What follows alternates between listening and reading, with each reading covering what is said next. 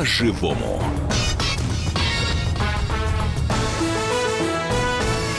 Здравствуйте, в студии Елена Кривякина и Валентин Алфимов. Здравствуйте. Это программа «По-живому», и сегодня мы хотим поговорить о ВИЧ-диссидентах. Такие страшные ребята, которые живут в соцсетях и, в общем, доводят достаточно большое количество людей, больных ВИЧ, до смерти. Один из таких случаев произошел в Тюмени. Совершенно ужасная история.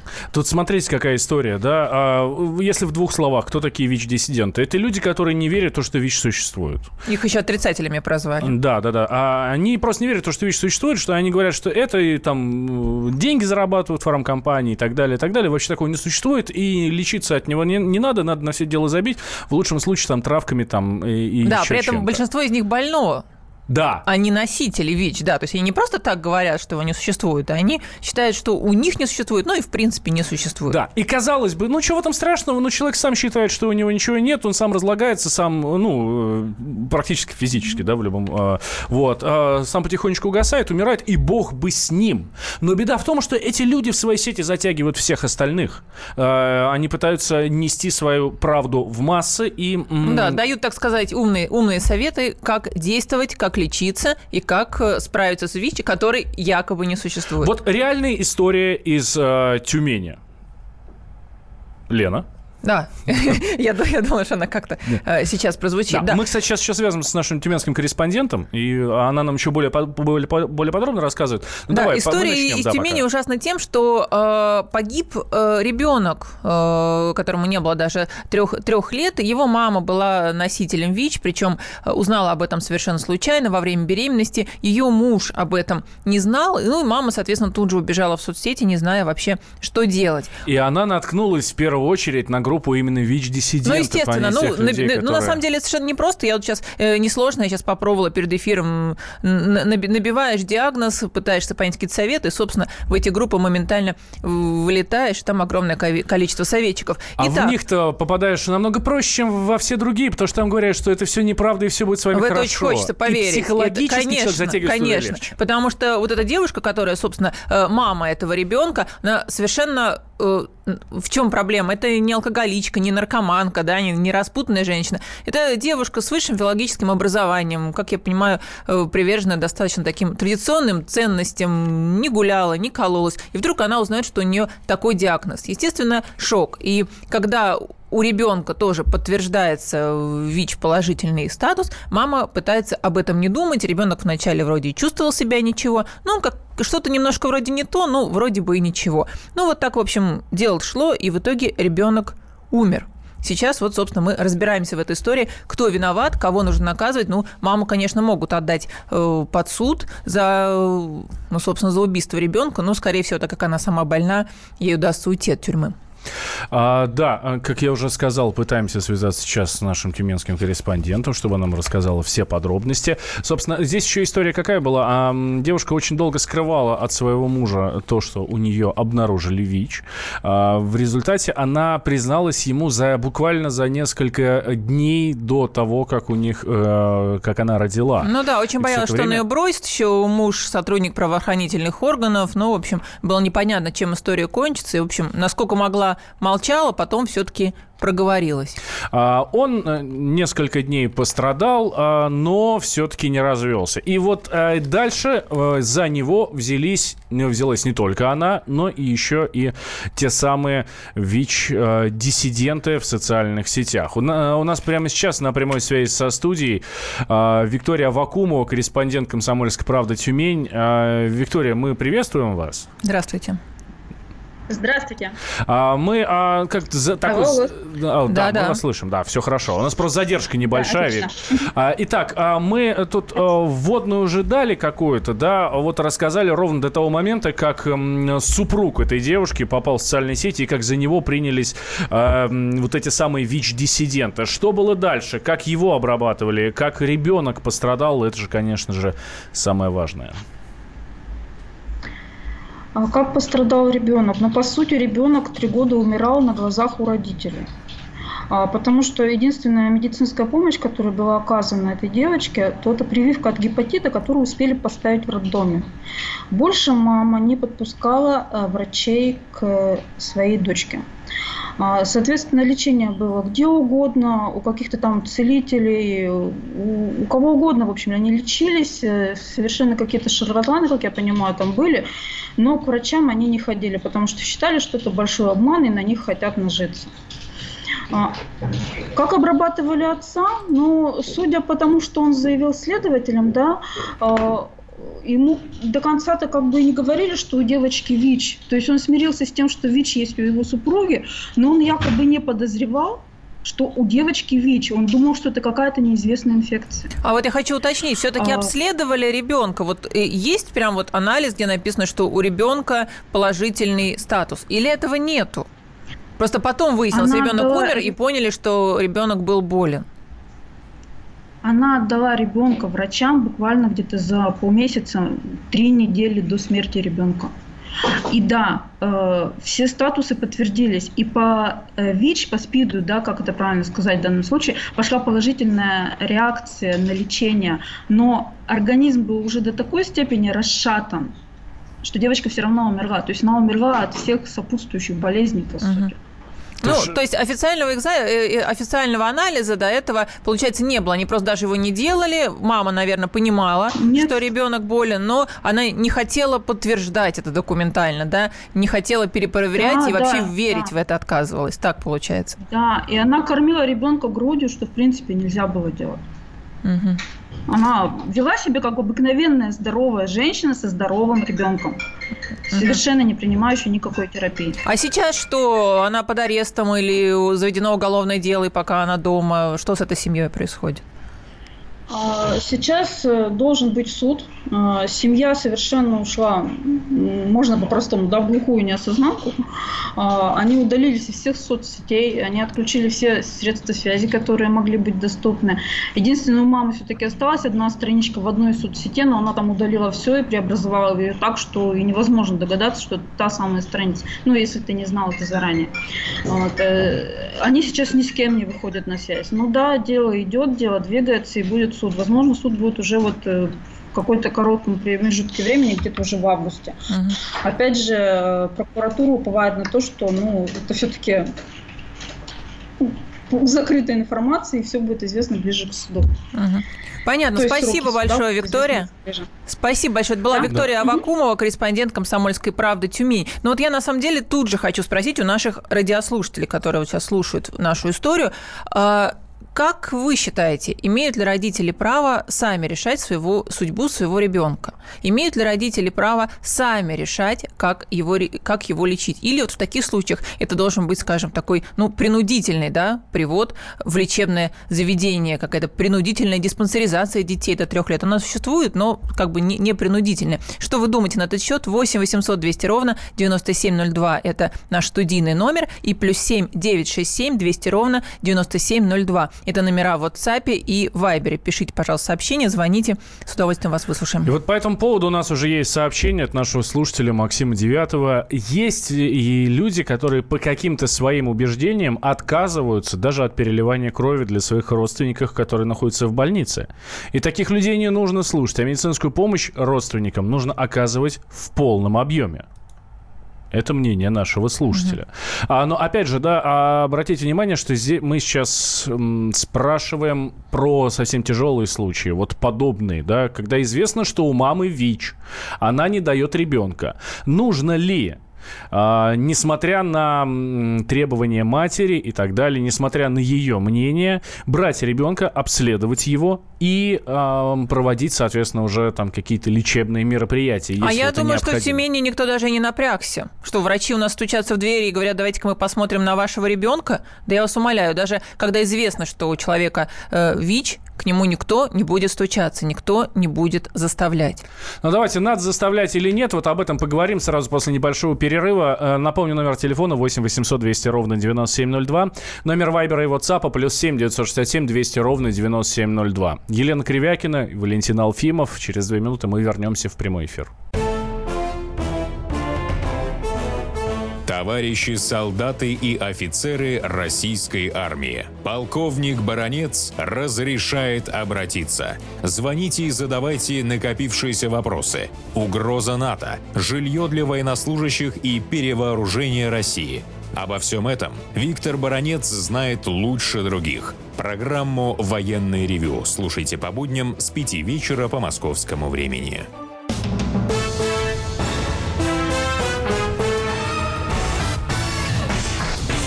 По-живому.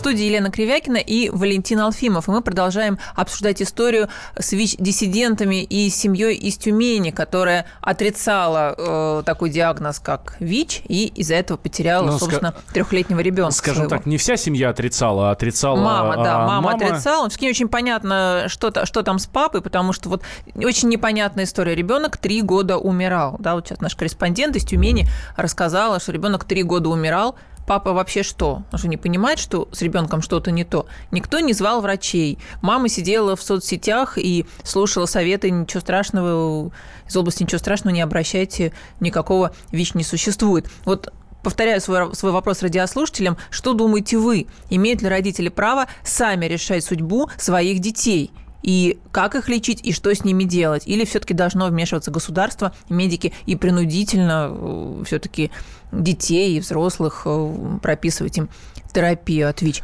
Ну, давай мнение Елены узнаем. Она к нам дозвонилась. Елена из Москвы у нас. Елена, здравствуйте. Здравствуйте. А, добрый день.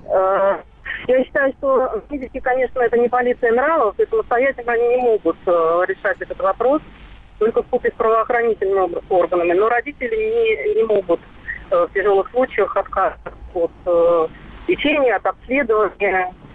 Либо, если уже это произошло, они должны нести полную юридическую ответственность. И в данной ситуации даже ВИЧ-инфицированность мама не должна служить каким-то облегчающим моментом. Угу. Ну вот вроде Понятно. как а, именно, именно ответственность они понесут, по крайней мере, мама, но вот как нам рассказал Виктория Вакумова, корреспондент из Тюмени наш, что уже чуть ли не в августе будет суд, и им грозит, грозят серьезные сроки. На самом деле очень жалко, конечно, маму. Михаил, здравствуйте. Здравствуйте, Михаил. А, здравствуйте, добрый день. Ну, я вот по опыту моих знакомых а, могу сказать что, что вызывать врача к э, ребенку, а, в общем-то, с моей, э, ну, я как э, бывший советский человек, настоящий советский человек, считаю, что это необходимо. Но, к сожалению, в современных условиях это может вылиться в э, какие-то непредвиденные траты, и мне кажется, что надо просто, так сказать, не путем э, подачи в суд всю эту проблему решать, а просто э, путем э, большей оптимизации именно самой медицины с точки зрения того, чтобы она была действительно бесплатной и общедоступной. Потому что в противном случае получается так, что приходит врач и произносит сакраментальную фразу. Ну как, будем бесплатно болеть или платить и лечить? А, вы все-таки не ответили на вопрос, да, вот если мы берем конкретную ситуацию, у мамы ВИЧ, это все знают, в роддоме в том числе. А, а мама не дает даже обследовать своего ребенка. Надо ли, условно говоря, насильно, условно, ну, то есть в приказном порядке обследовать ребенка и дальше лечить или нет? А, ну, во-первых, я считаю, что в таком случае это, безусловно, надо именно а, в приказном порядке делать. И, mm-hmm. во-вторых, мне кажется, что просто, видимо, сама данная дама ну, или же она недостаточно умна, или же у нее понижена планка социальной ответственности. Но... Спасибо большое, Михаил. Что касается социальной, социальной ответственности, вроде как, ну, а там чуть ли не доктор филологических наук, по крайней мере, высшая филологическая есть, да, здесь э, это здесь все нормально. А вот что касается недостаточно ну, умна, ну, по, по крайней мере, внушили, по крайней мере, внушили. У нас сейчас на прямой связи со студией Константин Добрынин, статс-секретарь, заместитель президента Федеральной палаты адвокатов России. Константин а... Эдуардович, здравствуйте. Здравствуйте. Добрый день, Да, коллеги. но я я еще представлю вас как э, человека, который входит э, в совет при правительстве, я правильно понимаю, э, при его возглавляет Оль, вице-премьер Ольга Голодец, и вы как раз эту тему, да, насколько правильно. я знаю, обсуждали. И в том числе обсуждали даже с участием Голодец вот да. эти группы, да, социальные в виде да. диссидентов, и, как я понимаю, даже вы предлагали какие-то принять к ним санкции. Вот расскажите, пожалуйста, в какой стадии этот вопрос? Действительно, мы обсуждали на полях вот этого совета, который возглавляет Ольга Голодец, и мы предлагали, скажем так, ну, достаточно простые правовые там, меры правового реагирования для того, чтобы все-таки каким-то образом, ну, скажем так, купировать вред вот от э, этого движения, там условно называемое э, ВИЧ-диссидентство. На самом деле все не так, с одной стороны, да, кажется не, не таким сложным, потому что здесь есть два пути вот, борьбы с отрицанием там, существования ВИЧ, да, и с призывами к отказу от лечения. Потому что, с одной стороны, конечно, вот эти призывы, они э, абсолютно вредны, да, они побуждают граждан отказываться от тестирования, от лечения. И фактически там они рас, могут рассматриваться государством как э, деятельность, которая препятствует э, реализации государством его обязанности да, по профилактике ВИЧ. То есть, с одной стороны, это так. С другой стороны, да, вот если посмотреть там на Конституцию, то мы говорим, что у нас есть э, там замечательное конституционное право на свободу мысли и слова, да, гарантированное 29 статьей. И с одной стороны, там, граждане имеют право, там, и с другой стороны, имеют право свободно искать, там, получать, там, передавать информацию, да, ту, которую они считают нужным. В том числе, если они не согласны вот, э, с существованием ВИЧа, они имеют право вот, э, свое мнение выражать. То есть у нас есть такая, знаете, с одной стороны, противоречие. В то же время государство обязано принимать, э, то есть обязано пользоваться всеми своими государственными правомочиями для того, чтобы защитить э, право граждан другое на охрану здоровья. Для этого можно сделать очень простую вещь. Нам нужно, у нас есть э, замечательный закон, который ограничивает доступ к нежелательной информации. Да? У нас есть закон об информации, информационных технологиях и защите информации. Да? У нас э, нужно сформировать там, одну норму о недопустимости распространения информации, которая содержит вот эти самые призывы uh-huh. от тестирования лечения. И эта норма должна быть как раз в законе о предупреждении распространения Российской Федерации э, заболевания ВИЧ. И сделать вот из этого основного закона отсылку вот к этому закону о защите информации и информационных технологий. Все.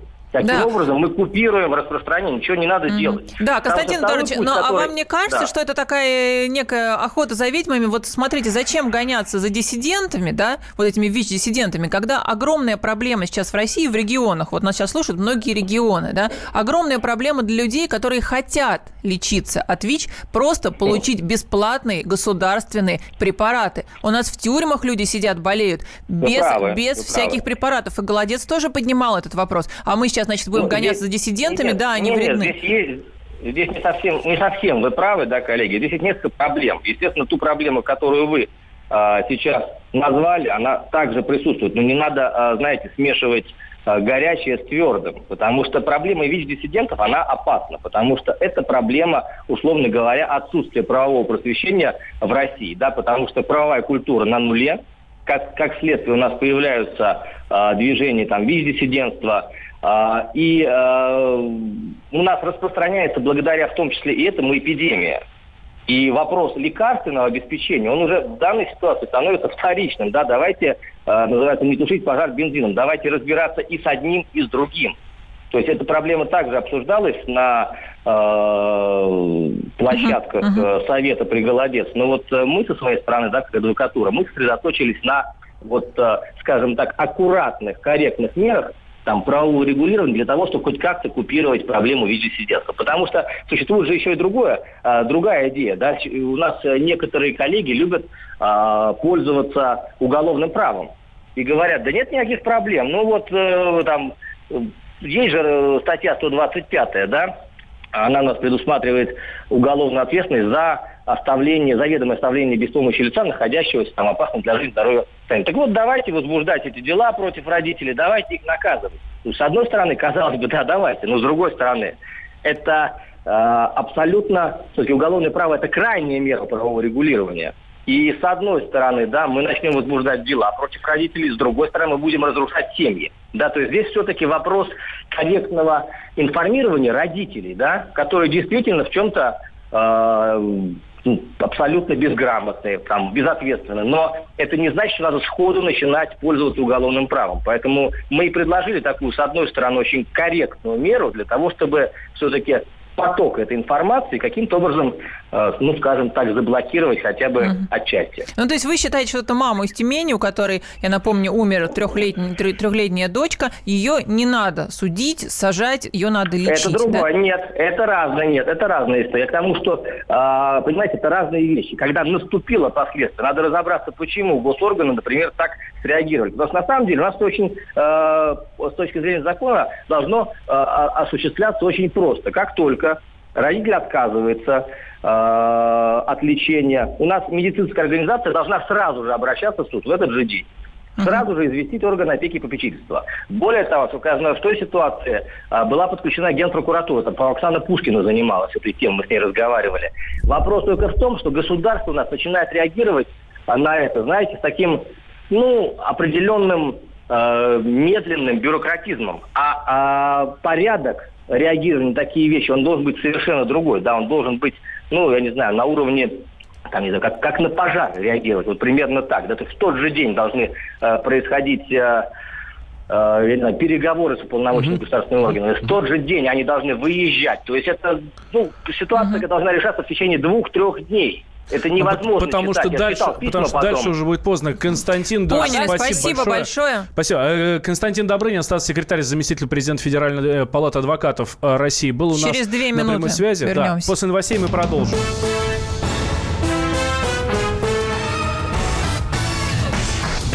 По-живому.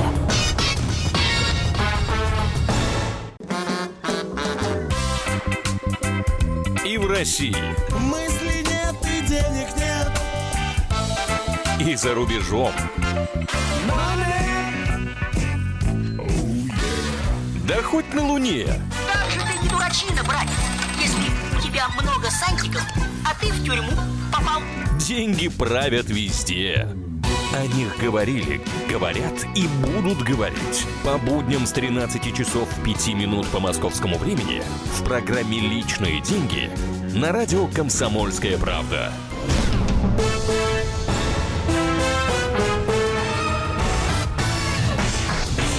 По-живому. В студии Елена Кривякина и Валентин Алфимов мы продолжаем обсуждать тюменскую историю, где девочка трехлетняя умерла от того, что ее мама отказывалась признать ВИЧ у девочки и, собственно, у себя. И связалась в соцсетях э, с ВИЧ-диссидентами, или как их называют, отрицателями. Они, да. в общем, да, давали ей замечательные советы. В итоге ребенка никто не лечил, нигде его не показывал. Потом уже было слишком поздно, когда обратились к врачам. Ну, я бы так сказал, мы, в принципе, эту тему обсуждаем, да, отталкиваем, отталкиваясь вот от этой истории. И вопрос у нас к вам, уважаемые слушатели, имеют ли родители право сами решать судьбу своего ребенка и решать, как его лечить? Или в тяжелых случаях государство и, соответственно, министерство здравоохранения должно брать дело в свои руки, отодвигать родителей и уже обследовать и лечить ребенка самостоятельно. Потому что он хотя бы для того, чтобы вырастить э, еще одного гражданина. Но уже известно, да. что с таким диагнозом можно жить, да, что просто нужна поддерживающая терапия. Вот. Что самое ужасное, на самом деле, вот эти отрицатели, которые сидят в соцсетях, тут были совершенно жуткие. Просто если почитать, там есть совершенно жуткие случаи, как эти носители ВИЧ, отрицая, вот, отрицая свой диагноз, диагноз, совершенно спокойно вступают э, в половые отношения. Вот один товарищ там пишет, диссидент, что за последние полгода у него было порядка 37 девушек. 9 из них проверялись на ВИЧ, в скобочках, дурочка. Дурочки, ни одного, ни одной из них анализ не был положительным. При всем том, что я с плюсом, пишет он. А, Но ну, в итоге этого парня арестовали и судили, он чуть ли не, потому что он чуть ли не заразил 14-летнюю девочку. Он еще, видно, и, и педофил к тому же. Вот, в общем, вот такие истории можно прочитать в соцсетях, и, к сожалению, многие на это покупаются. У нас на, на связи Сергей Владимирович из Бийска. Сергей Владимирович, здравствуйте. Здравствуйте. Здравствуйте. Ну, судя по всему, у нас ювенальная юстиция не процветает. Я так смотрю, что такие вопросы в эфире звучат, что нужно родителей вообще отодвинуть и делать с ребенком все, что захочет. Нет, неправда. Мы спрашиваем у вас, что вы думаете на этот счет. Мы еще ни разу не призвали Я думаю, отодвинуть что родителей. родители должны решать, что делать с их, с ребенком. Еще не факт, что там случилось на самом деле с этим ребенком. Но почему не факт? Сейчас э... ребенок, извините, уже в земле находится. Это факты, уже подтверждены диагнозы, мы что с, вами этим не знаем, на, на, из-за чего он э, находится там, как где вы сказали, понимаете? От болезней сопутствующих, от сопутствующих болезней. Ну, а организм с ними не боролся.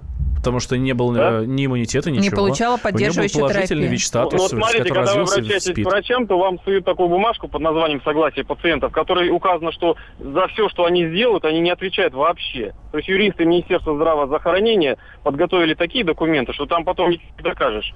Как здравозахоронение – это хорошо, хоро- хороший образ, да, конечно. Здравозахоронение, да. да, это так и называется сейчас в данный момент. То есть чем больше больных, тем выгоднее здравозахоронению и врачам, и аптекам. Но вот вы сейчас а говорите, как, больных... те, как те самые ребята из соцсетей, как ВИЧ-диссиденты, которые тоже считают, что ну диагноз, ну мало ли, зачем что они там, какой диагноз. диссидентами? Зачем? Подождите, зачем люди Они сами так себя назвали. Это не мы придумали. Люди не доверяют, понимаете, не доверяют сейчас Министерству здравоохранения, поэтому из-за чего умер ребенок, еще неизвестно. Но Подождите, уже, можно уже... пойти в частную клинику, извините, этот анализ стоит не так дорого. И провериться на да. ВИЧ. Никаких проблем. И вот тебе дают бумажку, где написано плюс. И что ты делаешь? Ты берешь да. и отрицаешь в своей башке это. И у тебя потом погибает ребенок. Ты, ты узнала во время беременности об этом диагнозе. Угу. И ты настолько отрицатель, угу. что ты никому не говоришь, живешь дальше. Вот мы Надо видим результат. сейчас э, делать так, чтобы люди доверяли, понимаете, вот этому здравоохранению. А сейчас пока люди не доверяют, потому что они не могут потом ничего добиться. После того, как что-то сделали, и они всегда отвечают, ой, вы обратились к нам слишком поздно. В любом, в любом случае, лечил ты не ребенка, ты виноват, и ты ничего не докажешь, потому что есть такая бумажка о согласии пациента. То есть ты соглашаешься заранее с тем, что ты не знаешь, что они будут делать. Понимаете? Да, вот это правда. Да, спасибо огромное за ваш спасибо. звонок. Спасибо. Здесь а, сразу несколько комментариев мне по этому поводу. Да, если ты не согласен с тем, что с тобой делает врач, если тебе не нравится его терапия, то ты спокойно идешь к другому врачу, а, которому ты доверяешь. А другое дело, что не надо оставлять такие дела, когда тебе говорят, у тебя ВИЧ, а ты травками лечишься. Да, это совершенно другая история. А, что касается бумажки, которую подписывают, а, здесь речь идет ровно о том... А, еще, кстати, да, вот то, что вы говорите... Ну, подписывают операциях подписывают, перед операцией, да, действительно подписывают. Да. Подписывают, э, подписывают сейчас вообще все и везде. Ты пытаешься, я не знаю, там, купить билет в метро, тебе дают бумажку, подпишите нам согласие на разглашение персональных данных. Это ладно, это мы к этому уже привыкли. С медициной ровно то же самое. Вот мне очень понравилась вот эта логика. А, я приду к врачу, приведу своего ребенка, они его убьют, а потом ты, а потом э, они скажут, что вы привели слишком поздно. А, так можно оправдать абсолютно все.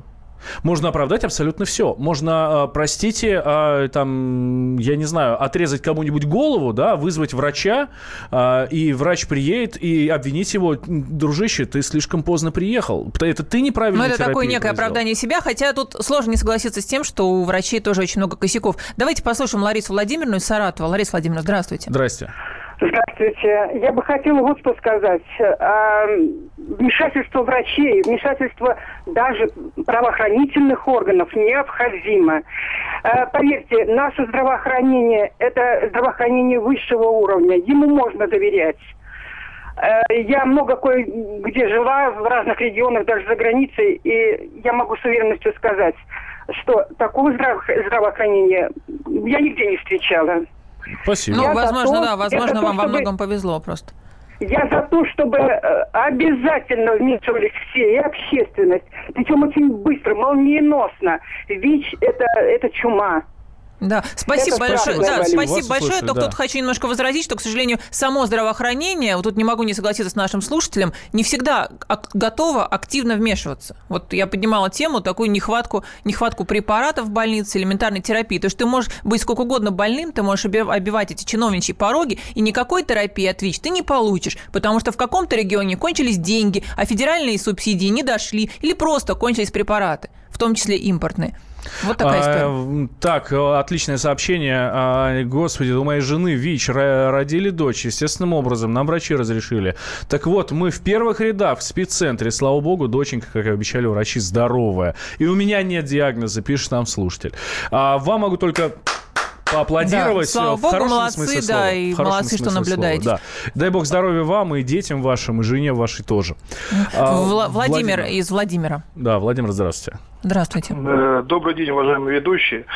Э, вы вопрос задали очень интересный по поводу, нужно ли забирать детей, если вот так они себя ведут. Не-не-не, не, не, здесь не, да, не, не ставили забирать, детей. не забирать. Э, имеют ли право родители все-таки, да, нужно ли вмешиваться, да, каковы, каковы права родителей в данном случае? Вот вы знаете, я скажу, что Конечно же, должно вмешиваться государство, потому что если мы э, государство рассматриваем как большую семью, То есть, что говорит, семья самое важное у нас в стране, это государство, это наша семья.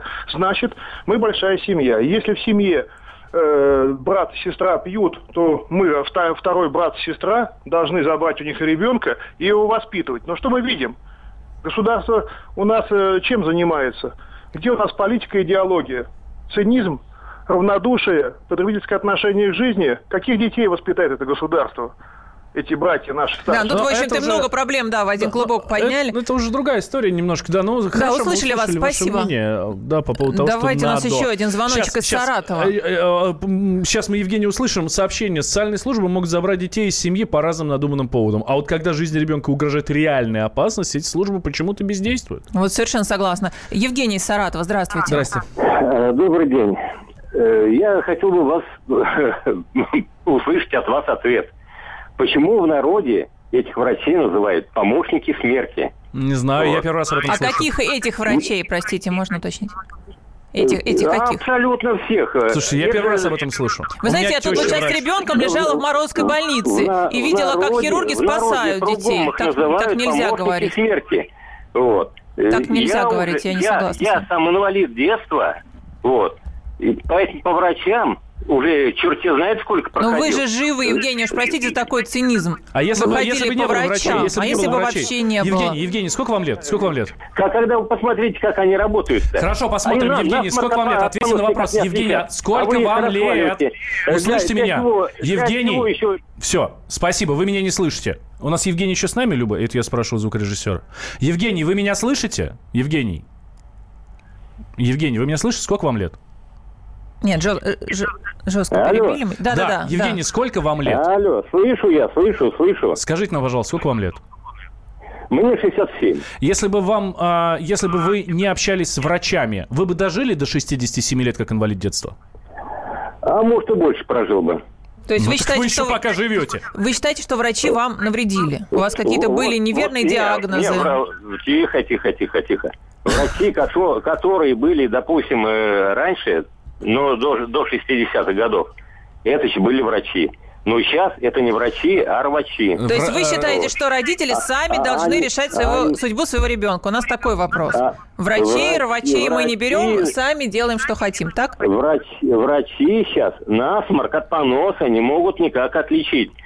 Вот. Да, спасибо. Вы, Слушайте, еще раньше Понятно. трава была зеленее и... Да, но тут просто вот я ну, не могу не ступить да, за врачей, потому что на самом деле понятно, что есть врачи очень разные, и уровень медицины у нас упал, и мы с тобой, Валя, я думаю, соберем то кучу, то кучу сейчас своих, своих ли, личных, на самом деле, претензий к врачам, но вот так вот говорить, что это рвачи, когда то, я говорю, я тут была в больнице неделю и видела, как эти хирурги еле стоят на ногах, вы, вы, вынимая детей из операционной с удачными операциями. И мне вот просто обидно за людей, про которых вы так говорите говорите. Да, в каждой профессии есть дилетанты, э, хулиганы, не знаю, там, крохоборы и так далее. Но вот целую отрасль вот так вот брать и оскорблять, я считаю, это непозволительно. То же самое можно сказать про радиослушателей. Да, и про нас, ну, журналистов, это особенно, да. да. Василий, Василий, здравствуйте. здравствуйте. Красноярск. Василий. Нет с нами Василия, ну ладно, зато мы сообщение почитаем. По семейному кодексу лица, заметившие угрозу жизни ребенка, должны сообщить об этом в органы социальной опеки и так далее. Виноват врач, скрывший проблему, не проконтролировавший мамашу с ее горе-лечением. Смотрите, там прикол в том, что а, эта не мамаша, ходили, да, мамаша можешь, не можешь, дала можешь дать, не ходить не дала врачам, сделать да. экзамены, ой, и анализы. Мамаша не дала сделать Просто анализы не ребенку. показывала ребенку, да. не возила он диспансеризацию. Да, Макс из Самары пишет, почему нас пытаются бороться со следствием, а не с причиной. Именно с распространением. Необходимо сексуальное просвещение сравнить прирост ВИЧ в России и в Германии. На статистике нет. В России действительно ужасная статистика, и даже в правительстве говорят, что, в общем, огромные темпы роста заболевания. Собственно, поэтому в правительстве эту тему обсуждают последний год. А вот хороший вопрос, спрашиваю, э, спрашиваю наш слушатель. Если не подписывать согласие пациента, который предлагает врач, будут лечить или нет? Но, он говорит, я спорил с врачом, он оставил подписать. Я ему, это рекомендательный характер, а не, не обязательный. И последнее, врачи бывают разные, это пишет нам слушатель. А, слушайте, спаси... дискуссия вечная. Дискуссия вечная, особенно по поводу врачей. Да, спасибо а, за ваши звонки, да, ну, за ваши комментарии. Давайте мы все-таки будем больше хорошего замечать, потому что хорошего действительно Берегите себя больше. и свое да. здоровье, ради бога, и своих детей. Да, не по болейте, четвергам не скучайте, слушайте да. нас, Елена Кривякина, Валентина Алфимов.